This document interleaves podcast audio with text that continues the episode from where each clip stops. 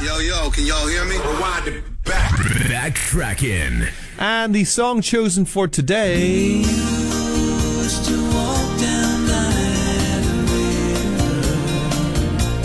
Hazard. Hazard by Richard Marx. So he was always musical, and in fact, he started his career in music at the age of five when he would sing commercial jingles, right? So his father actually had a company which made jingles. And so he would uh, be the child voice, if ever they needed a child voice, uh, for brands such as Nestle Crunch. Uh, when he was 17, he uh, made a demo tape of his own songs, and the demo tape eventually found its way to Lionel Richie, who played a part in his early career. Richard Marx holds the record as the only male artist in history to have his first seven singles go into the top five in the Billboard chart. So early in his career, he had songs like Should Have Known Better.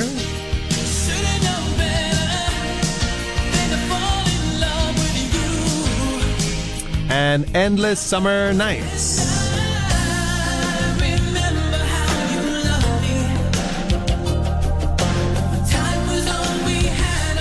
In 1991, he came out with the song Hazard, which is a bit of a mysterious story.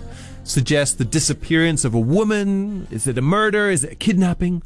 So basically, he started with the line, this old Nebraska town, which he liked. And then he thought to himself, I'm going to have to find an actual town in Nebraska. So he actually wrote to the Nebraska Chamber of Commerce and they came back with suggestions. He was looking for a town that was made up of two syllables and eventually there was a town called Hazard. Right? There was a real hazard in Nebraska. And one year in 1993, he was invited by the town to be the Grand Marshal at their 4th of July parade which he accepted. uh, Richard Mar- Marx actually did not think much of this song when he first wrote it. And it was only because his wife said, You know, I think this is going to be a big hit. And he was like, Really? And she was like, Trust me.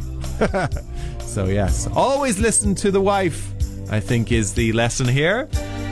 Eventually, it did reach number one in Australia, Canada, the UK, and it is our backtracking song of the day. Hazard by Richard Marx. This is 1FM 91.3. My mother came to Hazard when I was just seven. Even then, the folks in town said the prejudice died. Yo, yo, can y'all hear me? Rewind it back. Backtracking. And the chosen song to be featured today.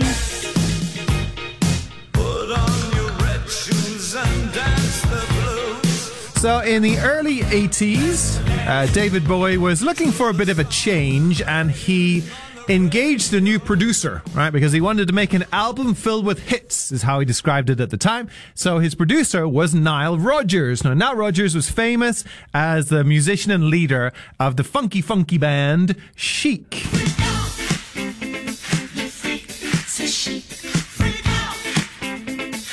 And in fact, what happened was uh, David Bowie, first of all, had written Let's Dance, and it was very, very slow and very almost like a folk song. And Nile Rodgers was like, no, no, no, I'll make it into a hit. And so he polished it right up and made it into the song we know today.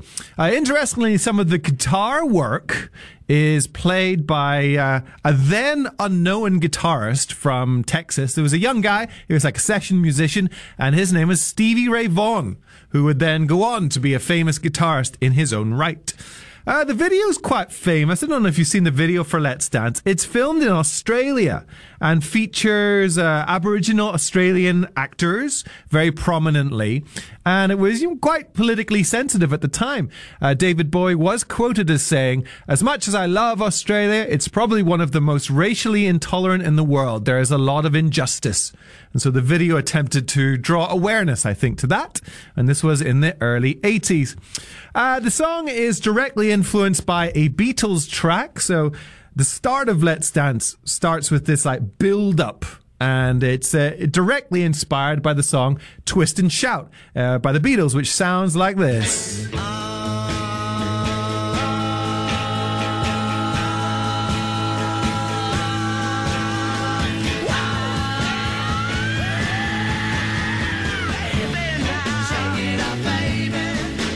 So David Bowie wanted his own build up at the start of it. Here is the song, our backtracking song for the day. Let's dance on 1FM.